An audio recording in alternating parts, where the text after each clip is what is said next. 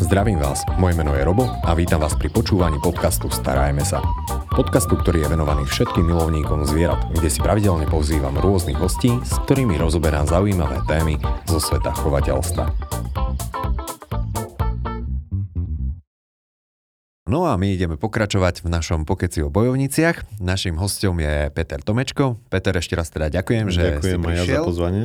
A my sa teda vrhneme troška ďalej na tú tému. A to konkrétne teraz by ma zaujímalo, s akými bojovnicami sa najčastejšie s variantami Beta Splendens, ak to dobre teda hovorím, sa dokážeme najčastejšie stretnúť, ktoré sú také zaujímavé, ktoré sú možno troška rizikovejšie alebo náchylnejšie.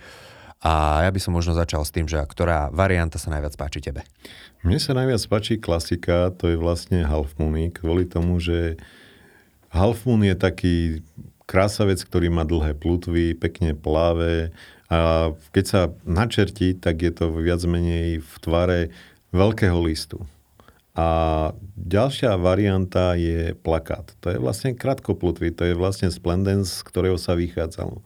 Je to prírodná, prírodný tvar tela, ukazujú sa tam farby a vyslovene tam je pekne či, čitateľné plutvy aj všetko. Čiže to je vyslovene, by som povedal, každý má vkus iný. Mm-hmm. To je jak u ľudí. Niekto má rád bradu, niekto má rád e, oholený, niekto rád má, jak bola moda, kohúta normálne, niekto plešatý, niekto zarastený, alebo až po ramena. A to, čiže to je ťažko povedať, že čo je pekné. No, no Každý... toho plakáta máme spoločného, presne, tak, to je moja tiež obľúbená ryba. A dosť zaujímavé je, že aj niektoré krajiny majú svoje topky. To je napríklad Rakúšania, Crowtaily majú strašne radi. To crowtail to je vlastne tá strapata, čo vyzerá ako roztrhaná rybička, ale to v žiadnom prípade, ona je taká špecifická, že tie lúče má, každý jeden lúč má minimum medzi lúčami má plutvy a je také ozaj, že ja keď vybuchne granát, takže a Rakúšanom sa to strašne páči. Mm-hmm. Češi majú radi half a, ale oni sú takí, by som povedal, aj zameraný na bodkované, či je to koj alebo rôzne iné mutácie týchto, mm. týchto koj splendens. Také zaujímavé ryby. Áno, Farby. zaujímavé, len mm. stále, ale vychádzajme z toho, že aj tak najkrajšia je to, čo bolo a vždy bude, lebo všetky tieto, čo sú koj a podobné modifikácie, to je chvíľková záležitosť. Uh, Half Moon, klasická, uh, zoberme si tak, oni boli vyšlachtené ako jednofarebné pôvodne. Teraz, keď niekto chce si kúpiť napríklad žltú, žltého, tú Betu Splendens alebo červenú, tak je veľký problém s tým. Všetky tieto rybky, čo vidíme v predajniach, tak sú rôznofarebné. Čím viacej farieb, tým, tým je to krajšie. Ale keď, keď začneme hľadať, že ísť do tých pôvodných farieb, dobre, prírodzená farba Splendens je zelenou s, či, s červeným br- viac menej brúškom, čiže vyslovene taká, že človek by ju normálne v predajni nekúpil. Nezaujímavá. Je to prírodná, zelená, taká oku nela... Nikto by sa po nej skrátka nepozrel. Samičky sú hnedé, nevýrazné. Preto sa začali viac menej takto krížiť, vymýšľať farby a momentálne na trhu sa dajú získať všelijaké otiene, modifikácie. Ja som sa stretol dokonca v, na Morave u jedného priateľa v, s farbou tigra. Vyslovene tá, t- bol to plakát krá, krátkoplutvý a bol normálne, keď sa pozrite na tigra, tak vyzerala aj tá beta. Niekedy som ju videl iba na YouTube, som si mm. myslel, že zase niekto sa hral s určitým programom, softverom, že zase vidíme to, čo neexistuje, ale bohužiaľ existuje. Toto, táto skúsenosť má vyslovene dala, že aj to, čo si myslíme, že nemôže byť v tejto farebnej mutácii, mm. tak existuje. Len chcel by som vidieť, ak by vyzerali tie deti jeho. Lebo vždycky je to o tom, že keď sa vytrie same so samicou, tak úplne iné deti sú. Hej. Nikdy nie je zachované. Je to také, áno, je určitá rovnica, že vieme z toho dostať z prvého výteru 30, 30% tejto farby, takto vieme, že začať uh, robiť si vlastné farby, mám aj ja. Po troch rokoch vyšlachtené tri svoje farby, ktoré sú ozaj, že držia farbu. Len to je tiež otázka času, že dokedy. Táto farba je ovplyvnená tým, že svoje gény odozdávajú rodičia, ale nastane taký zlom, a ide sa do základnej. Vyslovene z toho, z čoho to je robené. To je pri každých uh, rybkách. Či je to mečun, či je to gubka, to sa stretávame akože bežne. No finále to ide teda to, do pôvodu. Do pôvodu, presne tak. A potom to treba zase začať miešať. Uh-huh. A s týmto, čo sa týka rozmnožovania bety, dosť často sa stretávame, že nejak, nejaký nadšenec sa rozhodne, že ide to konečne chovať ale nemusí sa obávať tým, že urobí všetko to, jak má, všetko, jak si naštuduje, či na YouTube alebo niekde, že neurobí ani jedno, mla, jedno mladia. Ja tiež mám 20 výterov a za mesiac nemám ani jedno mladé. To je vyslovene od prírody. To sú obdobia, kedy človek... Prechodné obdobia sú najkritickejšie pre všetky ryby. To je jedno, či je to živorodka, mečuň, gubka, alebo aj gurami. To je obdobie, keď kolíše nám teplota, začína sa zem oteplovať, jar e, vznikajú rôzne baktérie, vírusy, baktérie a vtedy nám dosť veľa ryb aj pokape môžeme na to začať riešiť, že je chemickou cestou, liečivami, ale na 80% nám to nepomôže. K tým chorobám my sa ešte Dobre. dostaneme. Zaujímavá taká achilová peta potom bojovníc. Mm-hmm. A z toho, čo som vyrezumel, tak čo chovateľ, tak to genetik. Áno. Teda keď to chce robiť Áno, dobre. presne tak. A si povedal, že bohužiaľ niektoré bojovnice majú také a také farby. A je tam potom nejaký zásah vysloven, že aj do zdravia tých rýb, respektíve tie, čo sú nejako viac prešlachtené, Áno, sú prešlachtené, prešlachtené ryby sú hlavne tieto koj. Koj je umelo vytvorená ryba, nie je to prirodzenie, je to ozaj, že je vytvorená varianta taká, že je dosť agresívna. Dá sa povedať, že op, by som ju prirovnal k alienom. Je to dosť agresívna ryba, ktorá určite sa nehodí do spoločného akvária. Mo, mo, dal by som mu iba jedného samca, dve, tri samičky a dosť. Uh, koj dokážu, dá sa povedať, že keď tam dáme krevetky, tak dobre, krevetky je prirodzená potrava, ja ich mám tiež vo všetkých akváriách pri betách, ale viem nájsť v akváriách dve, tri, ale kde sú koj, to je samozrejme, žiadna krevetka tam neprežije viac než dva dní. Sú to perfektné predátory. Áno, sú. A sú pekné, sú zaujímavé. Musím povedať, že áno, koj a varianty koj sú veľmi zaujímavé ryby, lebo tie všelijaké, čo ryba, to samos, samostatný jedinec, lebo dve rovnaké ryby nenájdeme. Uh-huh. Čo, sa, čo sa týka sfarbenia, to máme aj pijak pri kojkaprov, tak sa aj rozlišujú. Ale celá príroda je taká, aj veľryby. Každá veľryba je atypická. Niečím špecifická. Presne tak. A zaujímalo by ma, že keď sú teda agresívne, alebo v globále bojovnice sa často predvádzajú medzi sebou a na základe toho asi ľudia im prikladajú potom zrkadielka k tomu akváriu. Robia dobre, robia zle, alebo uh, ono to, ono je to, to fajn? Ono to je fajn, k, napr- má to dve stránky. Ono to je super, ako zdravotne je to, keď to budeme robiť tak, že d- pár minút v, za deň, tak je to super lebo ten samec, ale aj samice dokážu, lebo musíme povedať, že nie je to iba vlastnosť samca. Aj samice, keď máme už normálne, keď je pripravená na výter, tak dve samice presne takýto istý tanec vedia robiť medzi sebou. Keď dáme dve samice vedľa seba, tak budú sa predvádzať. Bude sa ukazovať tá dominantnejšia samica. Ale e, podporuje to ich e, viac menej životospravu plus e, ich plutvy e, sa prekrvia lepšie a budú ozaj, že také vitálnejšie tieto ryby, hmm. než keď nepoužijeme.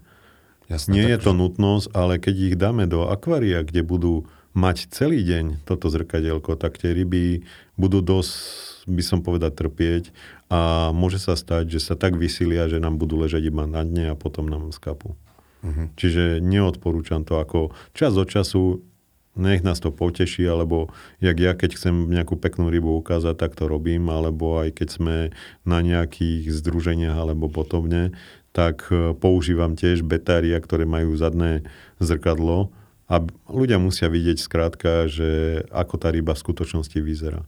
Mhm. Lebo podľa toho aj človek vie, že či tá ryba nie je chorá, lebo keď bude mať zrkadlo a žiadna bude apatická v túranu je taký prst hore, že pozor, tej rybe niečo môže byť. Čiže je to taký malý test zdravia ryby. A skvelý takže, tip pre našich poslucháčov, áno. takže ďakujem. Ak by sme chceli bojovnicu dať do toho spoločenského akvária, ty už si v poslednom podcaste povedal, že je to možné a mňa by zaujímalo, aký názor máš na minimálnu veľkosť nádrže pre chovnú skupinku bojovníc. Jeden samec, dve, tri samice? Ak si správne pamätám. Ja, ja by som normálne pod 15 litrov nikdy nešiel. 10, 10 litrov pre jednu rybičku, ale každý sme spoločenský tvor, tak jeden samec, minimum je jeden samec, dve samice, to ja odporúčam mm. každému. A potom budeme vidieť, že ten samec je vyslovene plávenom aj po tom akváriu. Hej. Nebude niekde zalezený, zastrčený a budeme ho vidieť iba keď krmíme. Hej, a legendy vravia, že vraj naj, najatraktívnejšie samce sú červené. To, to mám aspoň od Áno, červená, červená je super, lenže červené, jak hovorím, čistú červenú už zháňam, dá sa povedať, že dosť zlý čas som ju zohnal, ale stále ešte nemám dostatok mladých, lebo sú aj najkrajšie vyzerajúce. Mm-hmm. Lebo karminovo červená, človek keď sa na to pozrie, to akvárium je také pestrejšie. Môže mať aj červené rastlinky, do červená sfarbené, ale keď tam máme červenú rybu, preto aj mečune sa kupujú kvôli tomu, aby nejaké akvarku zvýraznilo doslova. Mm-hmm. Tá červená pritiahne nám oči našu pozornosť. A tie samce vyzerajú ozaj, že super. Tieto jednofarebné odporúčam každému, kto má možnosť, tak tú jednofarebnú, keď si dá, tak je to iné. Mm-hmm. Lebo keď ideme teraz do niektorých týchto predajní, tak dá sa povedať, že 90% všetkých predajne predávajú také isté ryby, lebo väčšinou sú od dvoch, troch chovateľov, ktorí dá, poskytujú týmto sieťam tieto ryby. Preto odporúčam uh, budúcim chovateľom alebo vyslovene chovateľom, kútilom takýmto, že nech sa prejdú po všelijakých týchto stretnutiach, burzách a podobne, lebo títo chovateľia, čo aj poznám na Slovensku, tak majú špecifické, niekedy si donesú z niekať, ani nevedia, skade zohnali tie ryby. A dosť veľa sa predáva na Slovensku, v Čechách, z Polska. Tam, tam dovozy z Polska, tam je veľký problém, ako tie ryby dobre vyzerajú. Cenovo to je, tak, dá sa povedať, výhodné. Jak, výhodné. Len tie ryby dosť, dosť sú, povedal by som, že odchádzajú v príliš skorom mhm. veku. Takže nepodceňujte Takže... slovenskú kvalitu a dôverujte tunajším rybičkám bojovniciam. No, to platí pri všetkých zvieratách, lebo keď si zoberieme, my, napríklad Bratislavský kraj je špecifický v tom, že máme strašne tvrdú vodu mm. a keď zo, kvalita vody to dosť ovplyvňuje. To aj ja dávam pozor, keď e, kúpim nejakú z inej krajiny rybu, tak e, rovno si meriam kvalitu vody, v, jakom, v jaké mi to donesie. To je tak 50% forma úspešnosti, že zamiešam ju a postupne prispôsobujem mojej, môjmu typu vody. Táto voda môže mať tak, že tá rybka začne, zlakne sa, dostane šok a môže aj skápať do týždňa. Takže pozerať na ten chemizmus vody Chemizmus, presne tak, ale hlavne teplota. Pri kúpe novej rybičky najdôležitejšia je teplota. Do, do, doniesť ju domov, kelimok najprv nehať normálne stať v, v dome alebo v byte, ne, potom ju pekne položiť kelimok ešte do, do vody, do akvária, tiež na tých 20-30 minút a až potom rybičku prípadne keď to máme v sačku, trošku zmiešať s vodou, aby sa aj voda prispôsobila, tá cheminizmus najprv na polovicu rozriediť a potom až ju pustiť do akvária. A mali by sme mať zaručené, že tá rybička bude zdravá a nebude mať žiadnej choroby. Super, ďakujem za prenosu, lebo všetky, všetky rybičky trpia prevozom. To mm, povedzme Stres. si. Stres, prevoz. Keď e, sa rybička dostane do našich obchodov, tak to znamená to, že ona nie je napapaná. Niekedy není napapaná aj týždeň.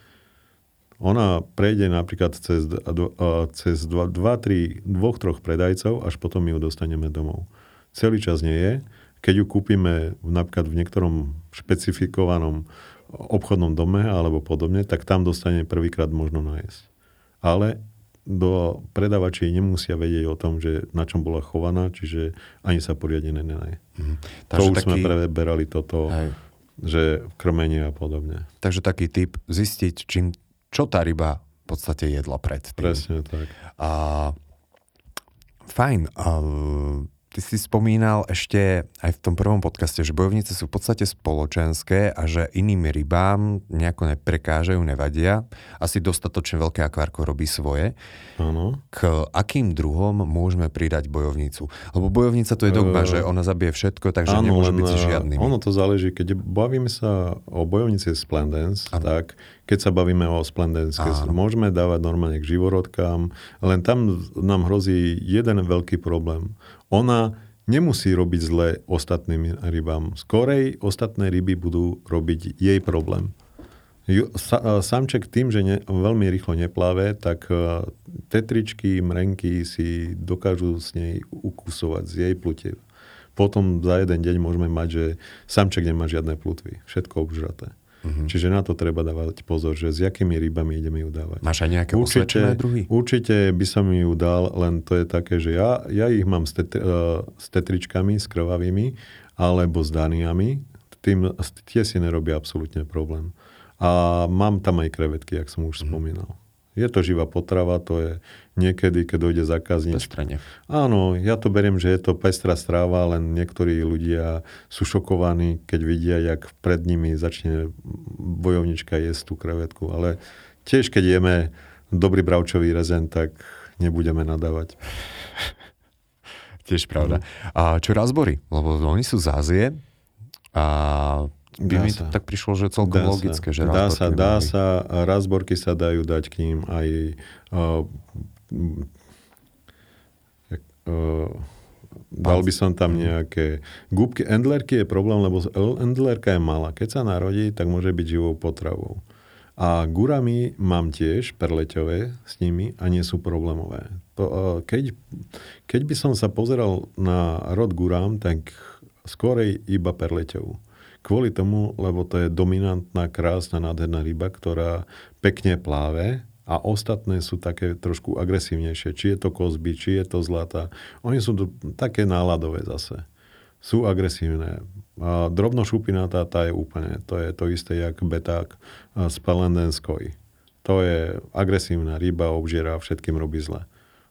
A určite by som nedával ich e, k tetričkám, by som povedal medeným, alebo neonkám tiež ne, nevadia bojovničky. Koridora si samozrejme, že to koridora si pozera svoje a iba hľada potravu. Takže... A zlaté pravidlo nedávať do akvária dve ryby, kde sa jedna druhej zmestí do papule. Áno, áno presne tak. Toto stále v podstate platí.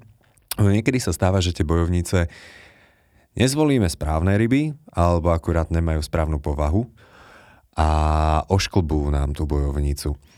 Je to koniec pre tú bojovnicu? Nie. Znamená to, že tie plutvy nie, už nie, zostanú nie, tak... Nie, tieto plutvy to je aj pri výtere. Keď aj vytierame ryby, tak 80% e, je to, že samička môže byť takto akože pri výtere, lebo on ju kúše. Keď ju ob- obkúsava, aby dala ikry. To je normálny, ona je vtedy dosť potrhaná tak e, stačí, keď sa potom vybere, za dva týždne už je dorastú, začnú dorastať putvičky a bude fit. Takže niekedy, je tam taká regenerácia. Áno, je, ale niekedy je to presne, jak som spomínal, že aj opačne, že samica hneď prvý deň roztrája samca a dokáže ho až zabiť. A vtedy, Čiže, keď sa toto udeje, je lepšie ich oddeliť. Oddeliť, samozrejme. A to, je, to je tak, že aj keď dáme uh, napríklad aj ten, tak, že samca a dve samičky, a keď začne tam byť jedna samica dosť agresívna, vtedy tú samicu treba oddeliť. Na to mhm. upozorňujem, lebo aj to sa stáva. Je agresívnejšia než samec. Hej. A čo sa týka bet všeobecne, tak sú druhy, uh, mal, menšie druhy, ktoré majú 3-4 cm a tie sú vhodné aj do nanoakvárií. Ostatné druhy, jak som hovoril, aj tie raje alebo apolóny, to do veľkých spoločných akvárií, tie si nevšimajú nikoho, pokiaľ nemajú mladé.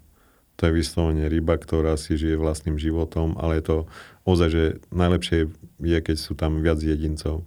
Lebo je to taká stadová ryba, rozdelia si celé akvárium a lepšie je, keď sú dvaja, dvaja traja a sa vidia rovnakého druhu, ako keď tam bude z každého druhu jedna rybka. To, to je samozrejme, každému prospieva nejaké spoločenstvo. Mm-hmm. Akvárko je akvárko. Niekedy majú ľudia takú otázku, že Veď žije vonku v prírode, tak čo tak ju dať do jazierka? U nás je dosť teplo cez leto. Je áno, tu tá možnosť? Áno, je tu tá možnosť. Ja, ja mám tiež teraz, ja mám zhruba 500 rybičiek teraz v dvoch nádržiach litrov, oh, kubikových, skoro 900 litrových. Sú tam samozrejme lekná a je tu tá možnosť. Jak som spomínal, tá teplota nesmie klesnúť, tam je jediná podmienka pod 10 stupňov v noci deň, keď je tých... Ja som ich za, vyložil vonku zhruba v, poro, v polovičke apríla, keď už uh, teplota v noci bola nad, nad 9 stupňov a v lete treba im urobiť trošku tieň. Keď máme nejakú takúto, že ideme sa vytešovať, tak treba im urobiť tieň, lebo oni uh, radi sa krmia všetkou potravou, lebo komáre, to je prírodzená potrava.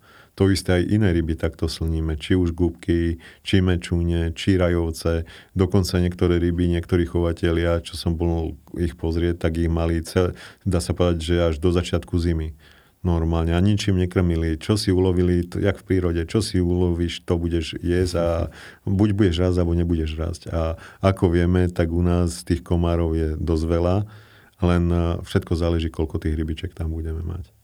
Ale musíme ešte dávať na jeden pozor, že keď ich dáme do jazierka, tak tiež môžu byť potravou iných živočichov. Takže mačky, straky a podobne. Kamarát má napríklad kojkapre v Dunajskej strede a na jeho krásne kojkapre chodili volavky dokonca. A to je väčšia sranda, keď človek vidí, že má pekné, pomaly 5000, 5000 litrové jazierko a viac a dve, tri volavky mu tam lovia kojkapre. Áno, v hodnote niekoľko stoviek to no, poteší úplne najviac. No, presne tak. A, a nevie sa toho, akože všelijaké opatrenia robila, bohužiaľ. To je mm. tak, keď dostanete straku, tak straky, jak sa hovorí, že si mudria, jak straka, bohužiaľ je to pravda. Oni si naši, nájdu spôsob, jak sa dostať k tomu, na čo majú záľusk. Takže čo karasy, kojkapre, môžu ubližiť bojovníciam? to, je, to je tiež taká otázka, lebo museli by byť, byť uh, menšie, lebo jak je náhle veľký kojkapor, tak zožerejú. Môže sa stať, že jedného krásneho dňa nebudeme tam mať. Beta ne, neplave veľmi. Beta sa schováva. A koj kape, všeobecne kapor, aj rybári vedia, že nad 3 kg ich normálne chytajú aj na rybku. Takže že je bylinožravý, to je... Jed, Ťažko mu to vysvetliť. Áno, že má iba travu jesť, takže... Takže s tým trošku opatrne by som išiel. Ale máme iné jazierkové zase ryby, to treba sa pozrieť, ktoré neubližia.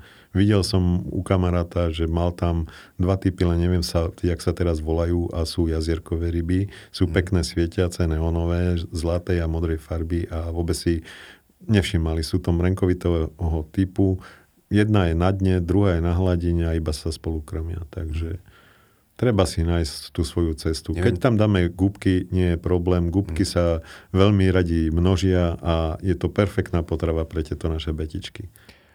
Spestrenie, živočišná strava. Tak. Najplnohodnejšia, najplnohodnotnejšia, teda hmm. pre mesožravé. Poďme sa pozrieť troška, že čo bojovnice dokáže potrápiť. Že či sú nejaké charakteristické choroby, s ktorými sa môžeme stretnúť najčastejšie a či je nejaký efektívny spôsob, ako sa im asi najskôr vyvarovať a potom, keď nie, tak ako ich aj vyliečiť. No, máme viacej takých chorôb, či už je to plieseň dýchacích orgánov, zaplesnenie plutiev. Áno, je to liečiteľné. V prvých je, v prvých štádiách je to aj dobre vyliečiteľné, uh-huh. ale ak sa nám to nepodarí vyliečiť hneď na prvýkrát, netrapil by som tú rybičku. Lebo mal som zákazníkov, ktorí dokázali vraziť e, za liečiva aj 60-70 eur a tá rybička viacej potom trpela, lebo striedali tieto všelijaké výrobky a ešte viacej trpela tá rybička, aj tak im potom skapala. Uh-huh. Čiže treba sa pozrieť na to aj tak prakticky. Pokiaľ ozaj, že má iba nejaké zaplastenie plutiev alebo nejaké takéto, tak e, je to liečiteľné.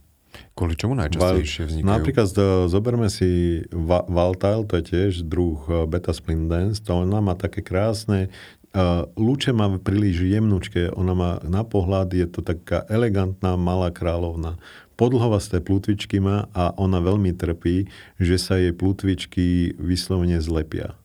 To je choroba mm. spôsobená baktérkou viac menej. Je to liečiteľné v prvých dňoch ale potom už je to neliečiteľné, lebo dojde odumieraniu a neza, neprekrvujú sa cievy. A potom rybička vyzerá, že má zlepenú celú plutvu. Čiže v prvých, preto hovorím s tou chemiou opastrne, a ja používam hlavne prírodné liečiva, jak sú jelšové šišky, mangrovové listy a to zabera, lebo to je prírodné liečivo, čo aj doma bežne v prírode sa nachádza. Uh-huh. A išiel by som normálne aj variantov, mám priateľov aj v Rakúsku, ktorí používajú bylinky. Normálne cestou byliniek. Človek sa na tom akože pousmeje, ale vieme, že... A začalo sa, sa, že ja sa usmievam Začalo sa napríklad aj krmiť, ako krevetkári začali používať napríklad aj dubové listy. Ja som tiež mhm. tomu neveril, ale tiež som ich začal aj pri betách používať a má to určitý efekt, účinok, zlepší to kvalitu vody a ryby sú také šťastnejšie. Všetko sa, dá sa kúpiť všelijaká úprava vody na rôznom viac menej, že zak, uh, zhnenie tá voda, upraví sa chemizmus, prispôsobí sa, ale veľa je na chemickej báze. Ja by som poslucháčov skorej by som im odporúčal, že nech sa pozrú, že čo príroda by nám vedela dať, lebo v prírode toho veľa nájdeme. Veľa ľudí aj u nás v dedine sa rehoce, že chodím na žihlavu. Ale žihlava je taký dobrý e, liek aj pre ryby. Poprvé aj všetky ryby ochutnávajú. Aj bety niekedy e, si dajú ku žihlavy, ale robí dosť výrazne, pomáha aj v tej kvalite vody. Takže, Viem, že prísavníky, krevetky, že to je Všetko, to je top. Aj, aj uh, živorodky. Uh-huh. To je spestrenie uh, stravy. Preto hovorím, že treba sa pozrieť aj, aj experimentovať. Keď človek experimentuje, nič za to nedá. Lebo aj naši staré mamy, veď vyskúšali jednu bylinku a nepotrebovali ísť do lekárne. Len teraz sme na antibiotika a podobne a predtým sme mali, jak malé deti jedli chleba s cibulou a nevedeli sme, čo je to lekár pomaly. Mm, ja predpokladám, no. že jedného dňa sa znovu troška vraciame. Už teraz mm. sa to vracia späť k tej prírodnejšej medicíne. Mm. A plesne boli spomínané bakteriálne rozpady plutev alebo bakteriálne ano. ochorenia. Ono je oveľa efektívnejšie sa ale asi vyvarovať tým chorobám. Kvôli čomu vznikajú? Je tam zranenie, dlhodobý uh, stres? Nie, väčšinou, alebo... väč, väčšinou, väčšinou tieto zranenia je, že zanedbali sme údržbu. Veľká, veľ, veľká časť je o údržby akvária. Prekrmovanie to je špecifické, že prekrmujeme, nedostatočne čistíme, všimneme si, že voda je zakalená, vytvorí sa nám tam nejaký vírnik alebo nejaký takýto ma, ma, malá baktérka a tá nám spôsobuje. Mhm. A na baktériu to je vyslovene, keď vylúčime baktérky, že odstraníme baktérie, nálevníky napríklad, to je špecifické nálevníky. Vírniky sú super krmivo aj pre malé bety, čo, čo sa týka krmenia, ale nálevník uh, všeobecne, keď nie je čistá forma uh, lekárska, tak uh, nálevník áno, krmi sa, jak veľa chovateľov vie, že žltkom vajíčka, aby sa rozmnožoval, ale môže dojsť až do dravej formy a dokáže brúška nápada malému poteru až vyžere. A preto, keď sa vytešujeme aj skaláre a neonky, tak e, keď si pozrieme pod lupou, tak vidíme vyžaté brúško. A to je to, že nálevník zmutoval do dravej formy a zožere nám takto malý poter.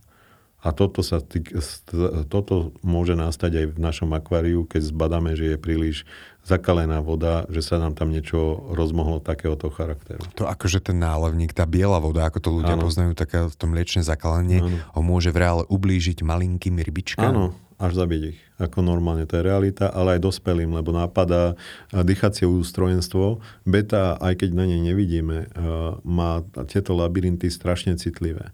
A keď takéto veľké množstvo nálevníka dostane, tak jej môže ubližiť a dostane sa jej do obehu.